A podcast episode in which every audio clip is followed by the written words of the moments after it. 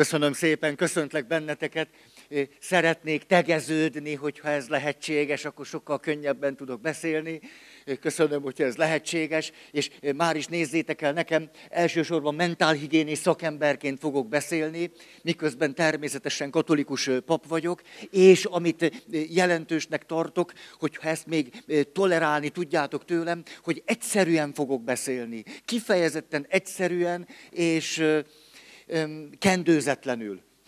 Hogyha ez lehetséges, nézzétek el nekem. Nem, nem fogom szebbre festeni azt, ami nem az. És ezért szeretnék körülbelül 40 perc morális intelligencia, de azon belül ezt a konkrét témát valahogy körbejárni, ránézni, hogy hogyan lehetséges az, hogy valaki a karrierjét építi, vagy céget vezet, vagy nem vezet, de valahol beleteszi magát, apait, anyait, amit csak tud, és egyfajta küldetés tudata ebben a világban is ott van, és közben pedig feleség, vagy férj, és gyerekek, és és, és, és akár már unokák, hogy ez hogyan hozható úgy össze, hogy azután, ahogy már 60-70-80 évesek vagyunk, azt mondjuk, hogy na jó, ez jó. Jó, hogy valahogy így volt érdemes. Nem vagyok tökéletes, de azért ez nem volt rossz. Hát erről szeretnék akkor beszélni. És rögtön két széket hadd használjak. Az első, hogy persze mondjuk katolikus papként morális intelligenciáról beszélve, nyilván nagyon fontos számunkra az, amit így nevezünk meg, hogy az egyéni élet szentség. Hogy törekszünk az egyéni élet szentségre. Hogy próbáljuk erkölcsösen, megfelelő, morális tartással végigélni az életet, vinni a cég ügyeit és az egyéni családi életünket. Ez rendben is van, de hadd hozzam ide ezt a másik széket, ami tulajdonképpen nektek sokkal nagyobb rutinnal megy, azt gyanítom. Ez pedig az, hogy nem csak az egyéni életszentség az, amiben segíthetünk magunknak, meg a környezetünknek egy morálisan igényes életre, hanem hogyha a rendszerek, amelyekben részt veszünk, jól működnek. Mert hiszen a realitás az, és nagyon sok kutatást mondhatnék, de nem akarom ezzel az időt húzni, hogy sok jó információt tudjak átadni. A realitás az, hogyha egy rendszer nem működik jól, a rendszer szintű problémák tíz emberből kilencet bezabálnak. Tíz emberből kilencet. És ezért átléphetünk ide, mondhatjuk azt, hogy igen, igen, túl vagyok hajszolva, igen, igen, igen, házat építek, és céget vezetek, és közben van egy feleségem, és van három gyerekem. Ez már önmagában rengeteg rendszer szintű nehézséget hoz, és akkor átjövök ide, és azt mondom, jó, jó, majd az egyéni életszentséggel próbálom megoldani. Nem sikerül. És ezért van akkora jelentősége, hogy minél inkább rendszer szinten, ami a ti erőségetek. Rendszer szinten közelítsek ahhoz a témához is, hogy nagyon egyszerűen szokták mondani, karrier, hogy munka és család. Hogy ne terheljük túl az egyébként se könnyű életet. Az élet egyébként is drámai. Éppen elég kihívásunk van, amikor életszentségre van szükség és ahhoz, hogy ne állandóan, ne állandóan hősnek kelljen lennünk, mert hogy nem vagyunk azok, csak egy-egy hősies gesztusunk van, ezért a rendszereket érdemes fejleszteni. Mit gondolok ez alatt? Tudjátok-e ti, hogy melyik az a családi életesemény, amely ha bekövetkezik, akkor tíz párból nyolcnál vagy kilencnél a társkapcsolati elégedettség meredeken fog zuhanni lefelé a gyerek születés, az első gyerek születése nyomán tíz párból kilencnél az elégedettség meredeken zuhan lefelé, és a kutatási eredmények szerint ez az elégedettség vesztés mennyi ideig tart?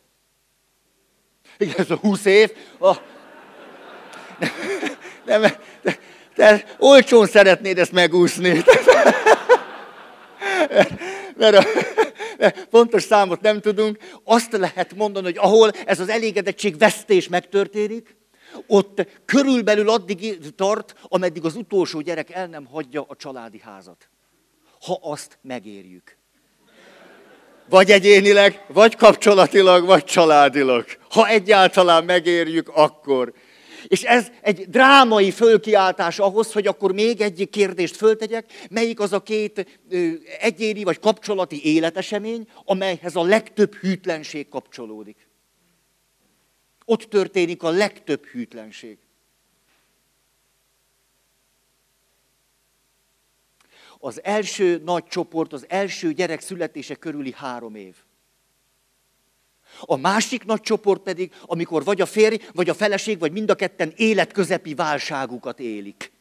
Ez a másik. És tudjátok, az élet közepi válság nem egyenlő a kapuzárási pánikkal. Mert a kapuzárási pánik az valami olyasmi, amikor azt mondom, most 60 vagyok, vagy 65, most egészen más minőségben fogok tudni már élni. Nem tudom, nyugdíj, most nagyon macska körömben mondom. Ez, az, ez a kapuzárási pánik. Nem erről van szó, az életközepi válságról. A szakirodalom szerint az életközepi válság 35 és 65 között bármikor. Mondhatnánk kedvesebben, csak így van. És olyan is van, hogy valakinek kettő van. Igen, mert szoktam, amikor ez a téma előkerül, nagyon kimerült polgártársak, és mondják, hogy 45 évesen, nem egyszer hallom, hogy férfiak, nők, én már túl vagyok rajta. Ha, ha, ha. Mert 45 még 65-ig simán egyszer belefér. Tényleg, hát 35 és 65 között, hú, mi minden tud velünk történni. Tehát belefér többször is. Ezért most John Gottman kutatását szeretném idehozni, ezért nagyon érdemes látni azt, hogy mi az oka annak. És ti veszélyeztetettek vagytok, duplán is, sokszorosan is. Mi az oka annak, hogy az kapcsolati elégedettség meredeken zuha lefelé, és persze az egyéni életszentség, meg a morális tartású, meg a hitünk, ez mind igaz, de attól még fenyegetettek vagyunk. És ez a fenyegetettség azt jelenti, hogy miért zuhan ennyire meredeken az elégedettség? Azért, ezt nem akarom hosszabban mondani, de az édesanya, a vajudás és a szoptatás révén, há, rengeteg oxitocin termelődik a szervezetben, ezért létrejön nagyon erős kötődés a pici baba és az édesanya között, és valaki hoppon szokott maradni. Ezt így mondta nekem egy kedves pszichológus ismerős nő, aki ikreket szült, a következőt mondja nekem, na te Feri, te olyan sok mindenhez nem értesz, legalább valamit hagy mondjak neked, legalább azt tudd. És hát ebben teljesen igaz, hogy egy csomó mindez nem értek, és akkor azt mondja, ide figyelj Feri, tudod, hogy az hogy van? Mikor nekem az egyik baba az egyik cicin, másik baba másik cicin, tudod, kinek kell ide pasi? Ezt mondjuk mondhatnánk szebben is, hogy az intimitás szükséglet nagy részét az édesanyja a csecsemőjével való kapcsolatában megélte. Ennyi. És mikor a férfi hazajön, és ő neki még a ködös emlékei között ott szerepel az, amikor ő és az ő édes Brünnhildája egymásréi lettek egy ellenállhatatlan vágyban úszva, ugye hát ez már most, ez már most tova tűnt, és hogy azért is reális, hogy itt valami történik, mert hiszen az a pici baba döbbenetesen életképtelen. Az élő világhoz, ha összehasonlítjuk és összevetjük, hogy mennyire életképesen vagy életképtelenül születik a hozzánk legközelebb eső főemlősnek a picinye, akkor azt lehetne mondani, ha mi olyan fejletten születnénk, mint a hozzánk legközelebb eső és legfejletlenebb főemlősnek a picinye, 18 hónapra kellene születnünk. De kilenc hónapra születünk azért, mert ez egy evolúciós kompromisszum. Evolúciós kompromisszum azért, mert az embernek nagy a feje. És ki kell, hogy jöjjön.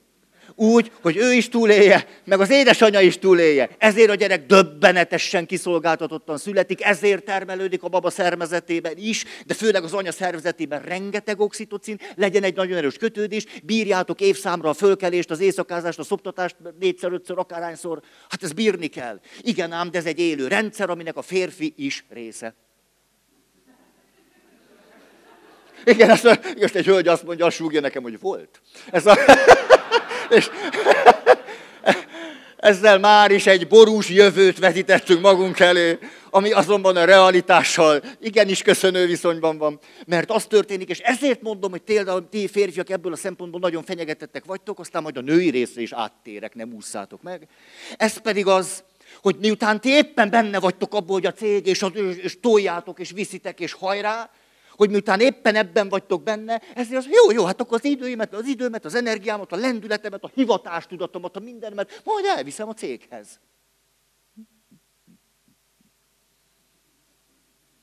Attól még itt, és hogy mondja most a szakirodalmat, a család egy élő rendszer. És minden élő rendszer akkor tud hatékonyan működni, sőt egyáltalán fönnmaradni, ha a rendszer működéséhez szükséges energiát valahonnan fölveszi. Ha a rendszer működéséhez szükséges energiát a rendszer nem tudja fölvenni, akkor vagy tönkre megy, vagy kóros egyensúlyok alakulnak ki benne. Ezért, amikor férfiként azt mondja, nem baj, azért tolom itt a 12 órát, a 14 órát, tök jó, és megy a szekér, és hajrá, és de jó, és tulajdonképpen a családban, mint élő rendszerben a szükséges energiát már nem teszem be.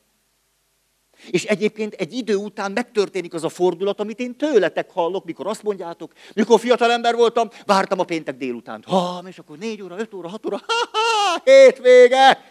És egyszer csak a fordulat így szólt, várom a hétfő reggelt.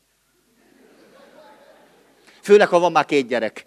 Mert ha van már két gyerek, hétfő reggel ott, akkor leülök, a cég, az, na az oké. Okay. Ott minden világos, főleg tiszta, főleg, ha én vagyok a vezető, akkor nem is kell bízni senkibe, akkor elég csak direktívákat adni. És a... Sarkosan mondtam.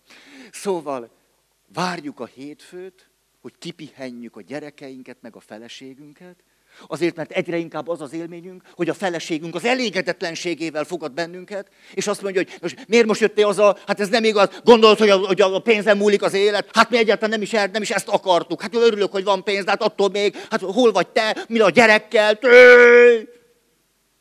És te úgy érzed, hogy te, te nem magadért dolgozol, nem ez van benne? Sértettem, fájóan mész haza, nem magamért csinálom. Hát tudta, hogy ez egy küldetésem is van ezzel kapcsolatban, hogy a tehetségemet kibontakoztassa. Most ezért szíd engem? Hát de most miért jöjjek haza korábban, mikor mindig csak azt kapom, hogy miért most jöttél haza, a gyereket már le kellett fektetni, a füröztésről megint lelkéstél, hát erre jöjjek haza. Szex meg nincs. Na. Hát nincsen, jó, erről nem beszélünk, de attól még nincsen. És egyre inkább azt mondja, jó, hát akkor, akkor viszem magamat ide, itt van sikerélményem, itt szeretnek, itt fölnéznek rám, itt megbecsülnek, pont mindent megkapok, amit otthon nem. Tíz emberből kilenc ezt a rendszer szintű problémát, hmm, ez egy rendszer szintű probléma. Tízből kilencen hajt bennünket, akkor az rendben van, rendben, rendben van, és előbb-utóbb, ó, a titkárnő milyen csinos.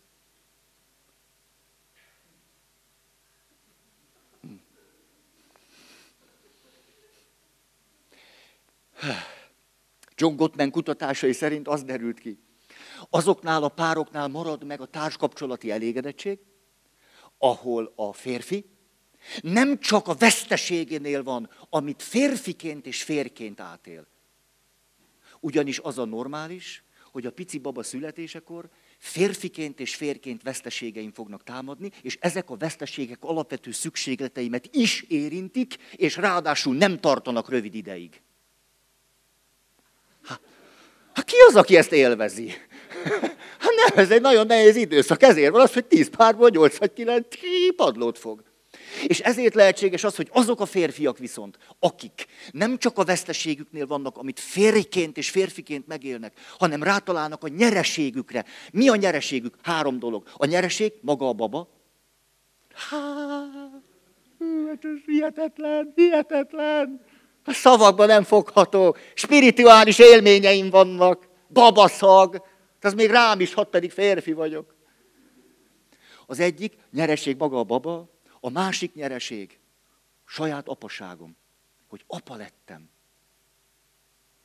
Mi itt a nehézség? Az, hogy cégvezetőként sokkal rutinosabb vagyok, mint apaként. Ráadásul a feleségem jobban csinálja, mint én. Ez a kettő együtt Tehát nagyon nagy dolog, azt mondom, most bele fogok kezdeni nulláról valamibe, amihez egyáltalán nem értek, fogalmam sincs, hogy kell csinálnom. Feleségem annak rám, hogy ne úgy fog, fogd a nyakát, nem, nem, nem látod, hogy nem... Nő. Te a cégbe tolod, mindent csinálod, otthon meg... Már. És egyébként te is zavarba vagy, tényleg, tényleg, most hogy is fogja, vagy tényleg, most milyen kenőcs, meg milyen intőpor, meg mit kell vele csinálni. Ha persze, hogy akkor minden húz ki bennünket innen, és milyen nagy dolog, mert kiderült, hogy tíz párból egynél a férfiben van az a, vagy bölcsesség, vagy ösztönösség, ki tudja, vagy mindegyik, vagy tudatosság, hogy bedolgozza, beleéli magát az apa szerepbe. És akkor a nyereségeinél is tud lenni. A kikerülhetetlen veszteségeknél. Ezek a veszteségek természetesek, és nem kerülhetők el. És ezért mondja a szakirodalom azt, hogy ilyenkor, amikor a pici baba születik, és olyan, hogy több is van, ugye? Mert hát persze, hogy több is van. Ugye? Akkor mi történik? A veszteség halmozódik. És azt mondja a szakirodalom, ilyenkor a kapcsolati tőkéből élünk. Ugyanis valódi hiányaink vannak, a rendszer jó működéséhez szükséges energiát valójában alig tudjuk beletenni, és az az alrendszer, ami köztünk van a férjem és feleségem között, az abba szükséges energiát általában nem is tudjuk beletenni. Egyszerűen nincs honnan azt az energiát összekaparászni. Ezért a rendszer két ok miatt mégiscsak jól működhet, tíz párból egynél. Ha van kapcsolati tőke, tehát a feleség otthon, amikor babázik, és azt mondja, be vagyok zárva négy fal közé, azt szoktam mondani, a női természet drámaiságát ne kicsinyeljük le, az hat fal. Mondhatjuk, hogy padló meg plafon, az hat. És van rajta egy kis ajtó, és ezért nőként, mikor azt mondod, hogy be vagyok zárva, hát én nekem is van diplomám, hát én is, hát jobb jegyeim is voltak, mint neked. Ugye, és az általában igaz is. És, igen, de mégis én vagyok itt, és most a második gyerek, és... És a férjemen látom, hogy nincs kedve hazajönni. Hogy ott, ott, ott, ott vannak az érzései. Nem nálam vannak az érzései. Én meg itt vagyok bezárva, akkor most ez hogy van? És ezért a férfi is elégedetlen, és a nő is. És ezért az első, hogy azok a férfiak, akik nagyon tudatosan bedolgozzák magukat az apa szerepbe, ők fönn tudják tartani az elégedettségüket, és azok a nők, és itt jön most a, a, a női rész, akik miközben már anyák vagytok, vissza tudjátok dolgozni magatokat a feleség és nő szerepébe. A magyarországi kutatások szerint nagyon sok családban az első baba születése után a szexuális harmónia soha többet nem áll helyre. Soha többet. Soha nem beszélünk róla. Tíz év múlva ez a rendszer szintű probléma úgy kerül majd elő, hogy a férjem megcsalt engem. Tehát annak a tétje, hogy egyensúlyt tudok-e létrehozni az oda-otthon, meg a kint között, hát eh, nem kicsi. És hogyha mondjuk 30-35 évesen most másra használom a két széket, az első két szék lesz életszentség és a rendszer folyamatos fejlesztése, hogyha az életszentség székébe kell ülni, most már át tudom adni, hogy miért mondtam azt, hogy ezt nagyon könnyen túlterheljük hogy 30-35 éves korunktól kezdve szinte innen hősies módon kéne akkor csinálnunk, ha nem fejlesztjük a rendszert. Akkor minden itt marad. Hát ez közben... Hely, és ezért tehát azok a párok, akik meg tudják azt tenni, hogy dolgoznak a kapcsolati tőkéből, ha van. Hogy ez megint egy nagy kérdés. Hát va, ha van.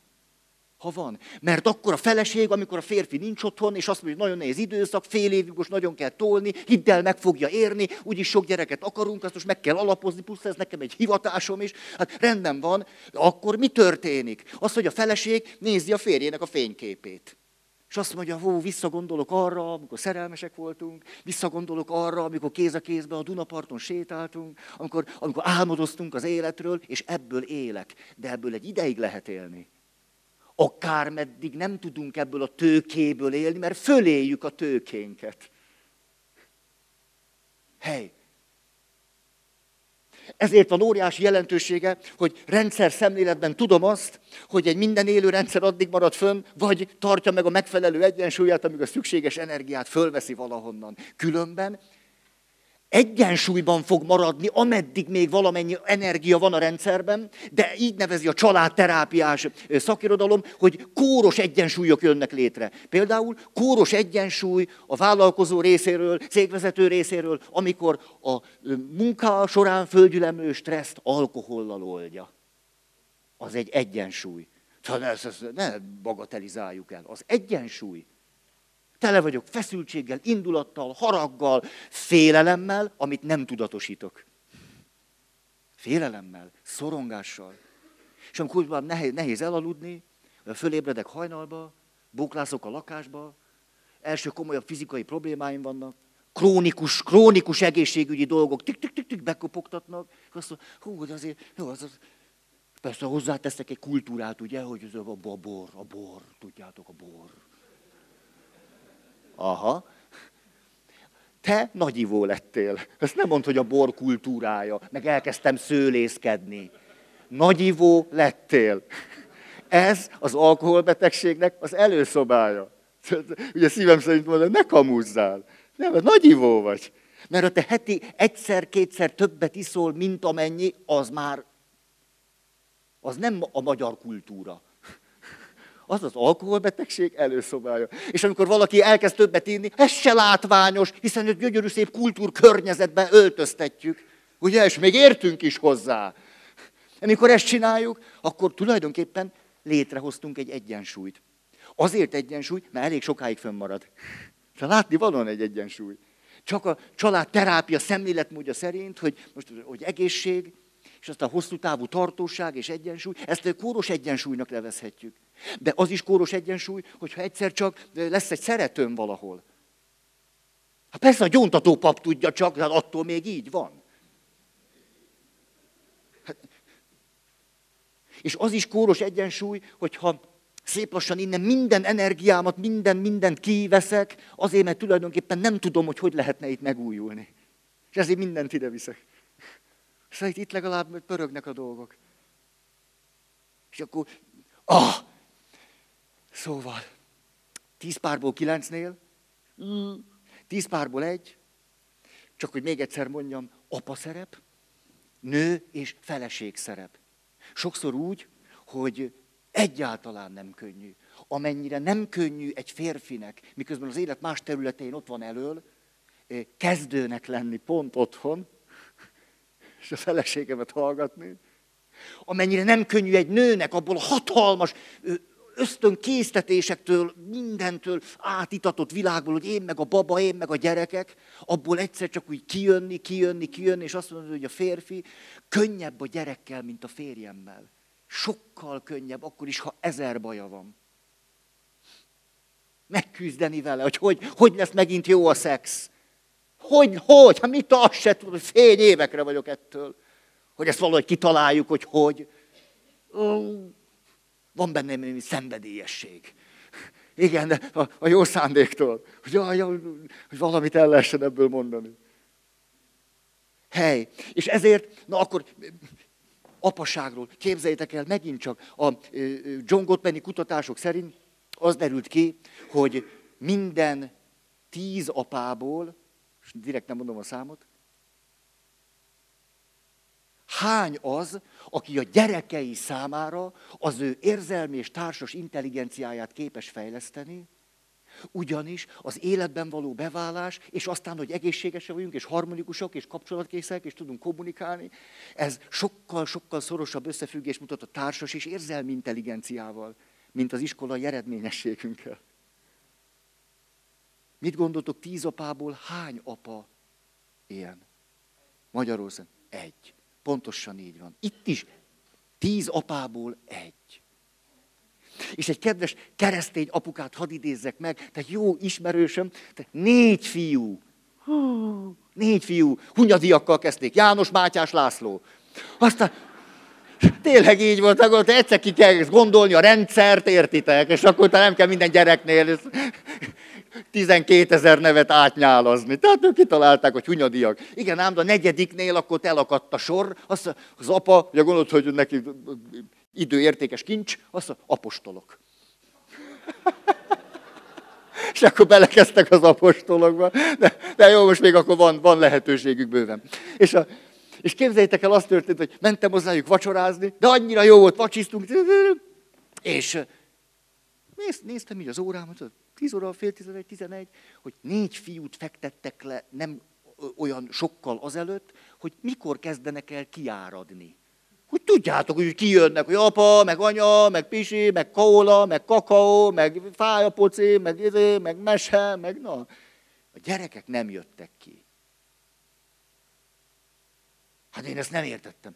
Tehát négy gyerek, kétszer kettő elosztásba.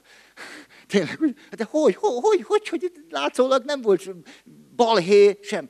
Mi a titka? És meg is kérdeztem a feleséget. Hát mondd meg, de hogy, hogy éritek ezt el? Mert ugyanis nem sokkal azelőtt voltam egy másik családnál, ott meg négy kislány van. És a kislányok állandóan jöttek ki, özönlöttek tényleg, mint az árvíz. És próbáltuk volna jó ízűen beszélgetni, de gyerekek állandóan jöttek ki, mindig velük kellett valamit csinálni. De aranyosak voltak, édesek, hát főleg nekem, ezt nagyon élveztem, hát csak az anya nem. És, a, és akkor egyszer csak jött hat éves kislány, ez a nyolcadik alkalom volt, ugye elvileg már lefeküdtek, és anya úgy tényleg úgy, mint aki úgy elveszti a fonalat, hogy rámordult a lány Te mit keresel itt? Erre a kislányának ki kipattant a szeme, azt mondja, én itt lakom. és, a...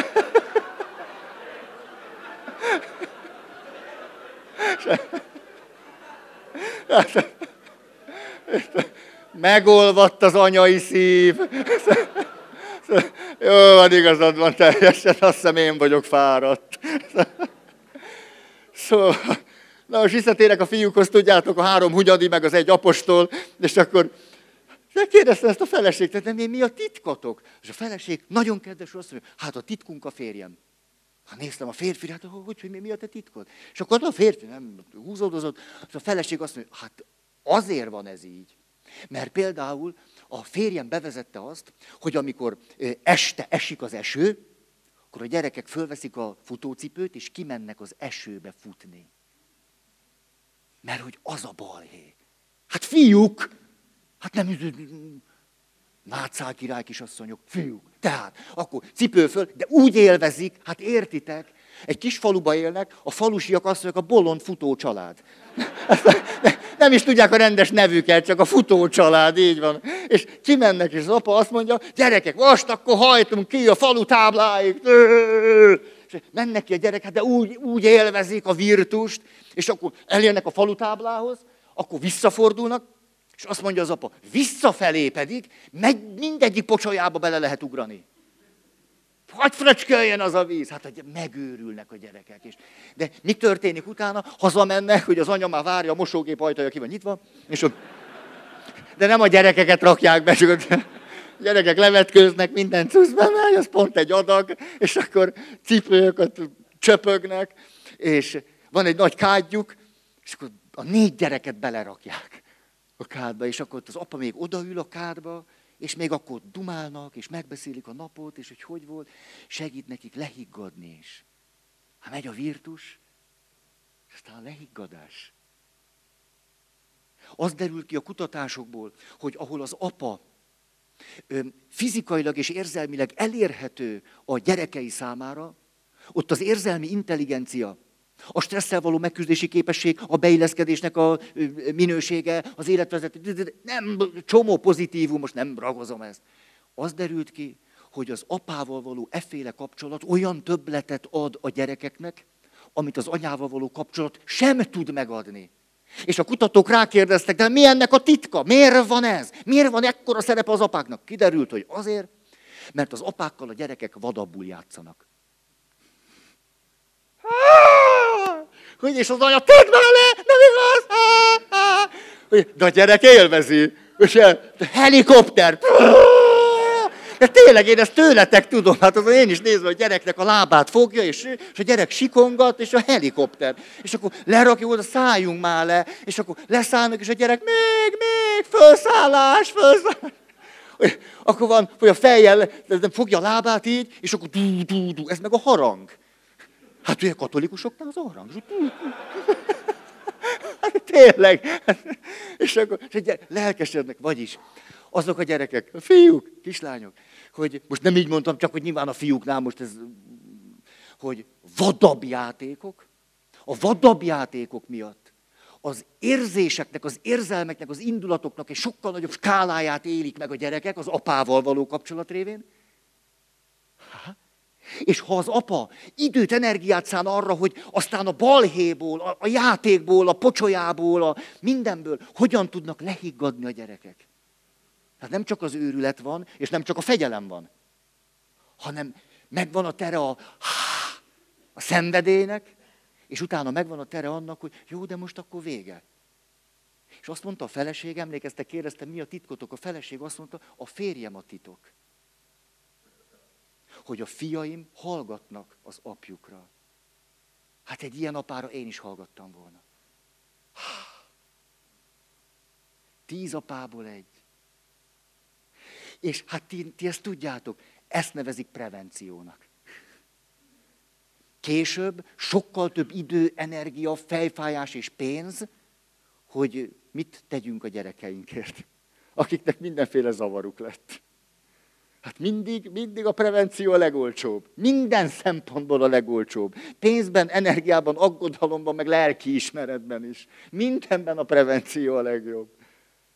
Aj, mekkora nagy dolog az, és akkor ide térnék vissza, nézem az időt, ha, hogyha ha egyensúlyokat tudunk alkotni. És ezért föl szokták tenni a kérdést. Most tudom, hogy nem pont így beszélünk mi erről. Most család vagy karrier. És ez hogy is van? Hogy ez egy olyan kérdés, ha ezt a kérdést így tesszük föl, hogy a kérdés a probléma része. Mert nem vagy. Hanem, hogy hogyan tudunk egyensúlyt találni, a között, hogy ha, viszünk valami klassz dolgot, és hogy van feleségem, gyerekem, és van, van apukám és anyukám, és előbb-utóbb, és hát, hát ti ezt jobban tudjátok sokkal, mint én, elér benneteket a szendvics Ugye a szendvics lét az, hogy a gyerekeimről még kell gondoskodnom, a szüleimről meg már. Érzelmileg döbbenetesen megterhelő. Most ezt képzeljük el, összeesik egy életközepi krízissel. Ugye ilyenkor mondhatjuk azt, hogy nagy életszentségre lesz szükség. És hogy ne kelljen mindent életszentségből megoldani, ezért érdemes a rendszert fejleszteni. Ha. És ezért mondanám a kulcs kifejezést, ezért úgy látni, mert nem biztos, hogy mindig ezt így tudjuk látni, hogy vannak az életünkben egymást kölcsönösen kiegészítő igazságok.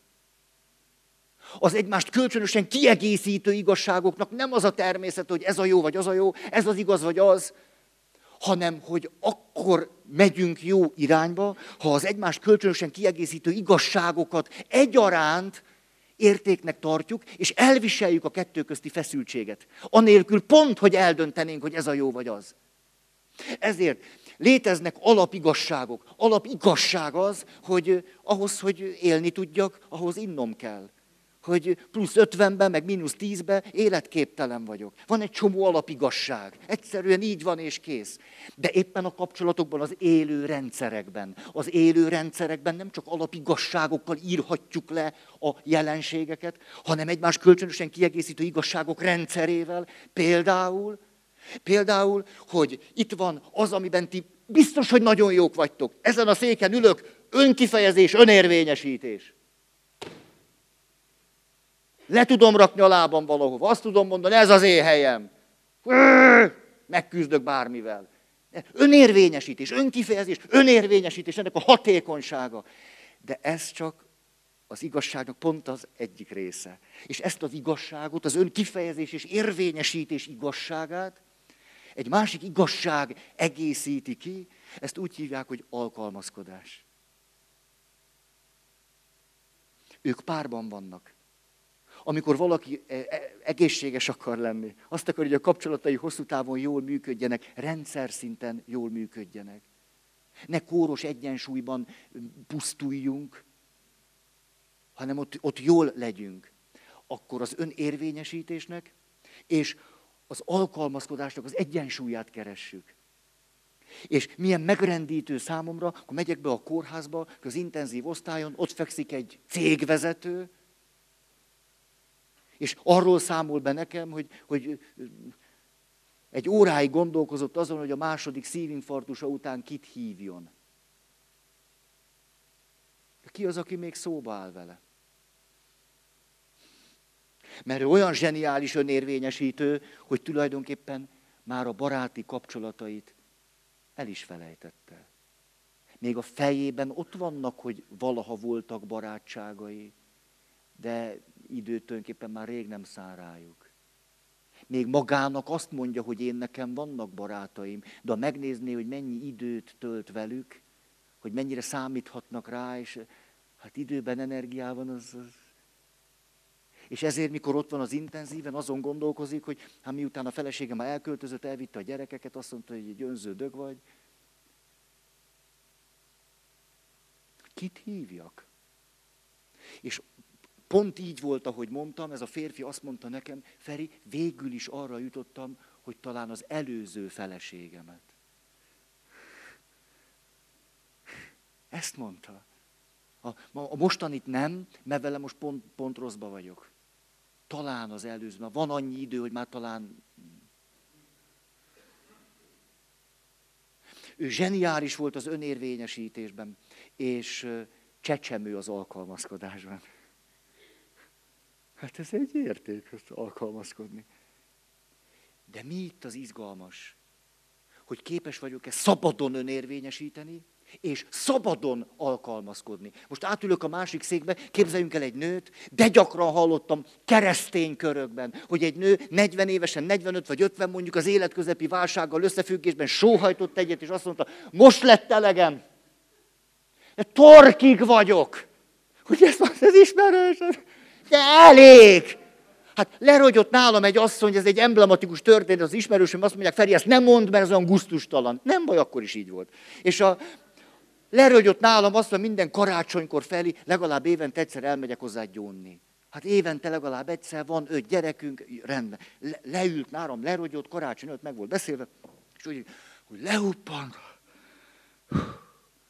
És egyszer csak úgy, úgy bámult maga elé, hogy éppen, hogy megérkezett hulla fáradtan, azt mondja, te Feri, hogy nézem a cipőmet, hát te, hát én nekem ahhoz sincs energiám, hogy a gombás lábkörmömet lekezeljem. Nem ahhoz, hogy bűnöket kövessek el. És azt mondta nekem, de Feri, hogy te tulajdonképpen az van, hogy, hogy én arra gondoltam, hogy az lenne a tisztességes, ha én visszamondanám ezt a gyónási időt, már biztos, hogy csomó bűnös ember van, én nekem meg még ehhez sincs időm, se energiám, meg időm ennek, meg energiám nincs hozzá.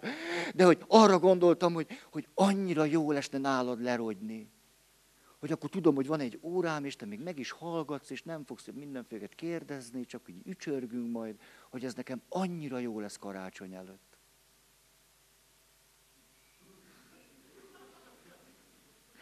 Képzeljük el, hogy ez az asszony, aki 30-35 évesen hősiesen csinál valamit, ugyanez az asszony 50 évesen rácsap az asztalra. És azt mondja, most lett vége. És a kérdés az, hogy tulajdonképpen mi történt vele, mi történt a férfivel, és mi történt a nővel. És mondhatjuk azt, hogy persze, hát az alkalmazkodás, az túl sokat alkalmazkodott. Nem. Nem alkalmazkodott szabadon. Nagyon sokat tudunk alkalmazkodni, átülök ide, ha szabadon tudjuk csinálni. És nagyon tudunk magunk menni, menni, menni, ha szabadon csináljuk. És elég érzékenyek vagyunk ahhoz, hogy na, mikor kell abba hagyni az önérvényesítést. Egy másodperc történésze alatt megérezni, hogy a feleségemnek nagyobb szüksége van arra, hogy most beszéljen. Ezt úgy fejezném ki, hogy amikor egy nő, aki agyon alkalmazkodta magát, mondjuk azért, mert a férje egy fontos ember, nagyon fontos ember. És hogy mielőtt rácsapna az asztal, és azt mondja, most lett elegem, akkor eszébe jut, hogy tulajdonképpen elmehetnék hetente kétszer úszni. És amikor elmegy heti kétszer úszni, és miközben úszik, arra gondol, hogy ő nem egy jó anya, akkor nem szabad. Ha miközben úszik bűntudata van, akkor nem szabad. De hogyha úszik és azt mondja, de jól esik, pont erre van szüksége, akkor szabad. És amikor egy feleség azt mondja a férfinek, hogy he, Dezsőkém, hozd már be, légy szíves a, hát a herendit. Na mi más, a herendit. És dob már ki, légy szíves, nem a kukába, hanem így az abroszra. Hogy... És akkor te benned az van, hogy jaj, de jó, ezen gondolkodni se kell. Hogy a feleségemnek örömet okoz. És már csinálom is. Egyszerűen csak megkérte. Anélkül, hogy úgy éreznéd, hogy papucs lettél hogy csicskáztatnak. Hogy neked csak így nem mondják, hogy a herendit, Dezső a herendit. Hogy nekem ezt nem mondja senki, hogy Dezső a herendit. Hát, ha nagyobb a becsületem a cégnél, mint ott, hogy Dezső a herendit. És a... mikor a feleséged azt tudja mondani, hogy Dezsőkém a herendit, és igenis, rakom ki, és de tudod, hogy egy jót főz, ebből a herenditből fogjátok megenni, és szép az élet. Anélkül, hogy úgy éreznéd, hogy ez is egy hatalmi küzdelem hogy itt most valami alávetett lettél, vagy alárendelt azért, mert a feleséget szavára megcsinálsz bármit, annélkül, hogy visszakérdeznél. Ha. Na, akkor szabadon. tudtál. Hely. Ezért tulajdonképpen nagyon, nagyon sok mindenre képesek vagyunk, az életszentség, nagyon sok mindenre képesek vagyunk. Főleg akkor, ha a rendszereinket állandóan fejlesztjük.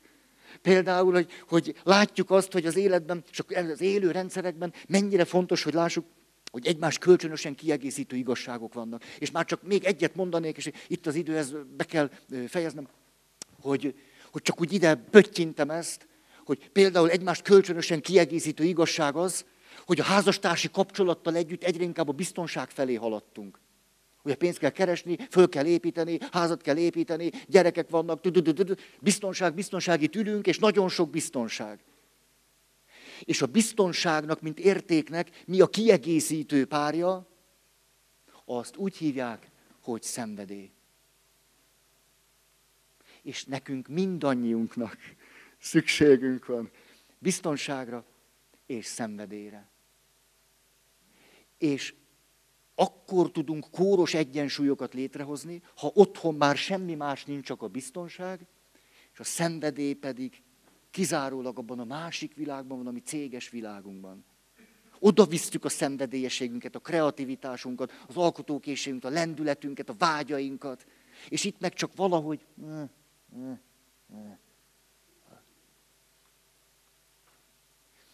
És ezért, ezzel szeretném befejezni, de nagy dolog, hogy képesek vagyunk arra, hogy azt, amit ti nagyon jól csináltok, hogy szenvedélyesen, kitartóan valamiben, valamiben otthon lenni és jól csinálni. Hogy ezt a tudásotokat, ezt a kincset, ami bennetek van, hogy ezt a családban is. Hogy a szenvedélyben otthonosnak lenni, amikor a feleségemmel vagyok. Amikor a gyerekekkel vagyok. Hogy ne csak itt legyen a szenvedély, hanem ott is. Nagyon köszönöm a figyelmet.